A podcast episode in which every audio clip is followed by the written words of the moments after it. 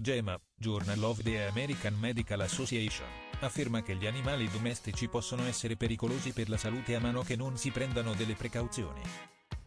Morsi di animali, graff, ingestione di pulci e semplici coccole fatte con la faccia possono provocare infezioni e persino la morte, afferma l'articolo.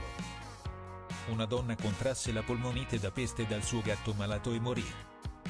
Una bambina di 10 anni è stata infettata da un graffio provocato dal suo gatto, che si era infettato attraverso il contatto con roditori selvatici malati o con le loro pulci.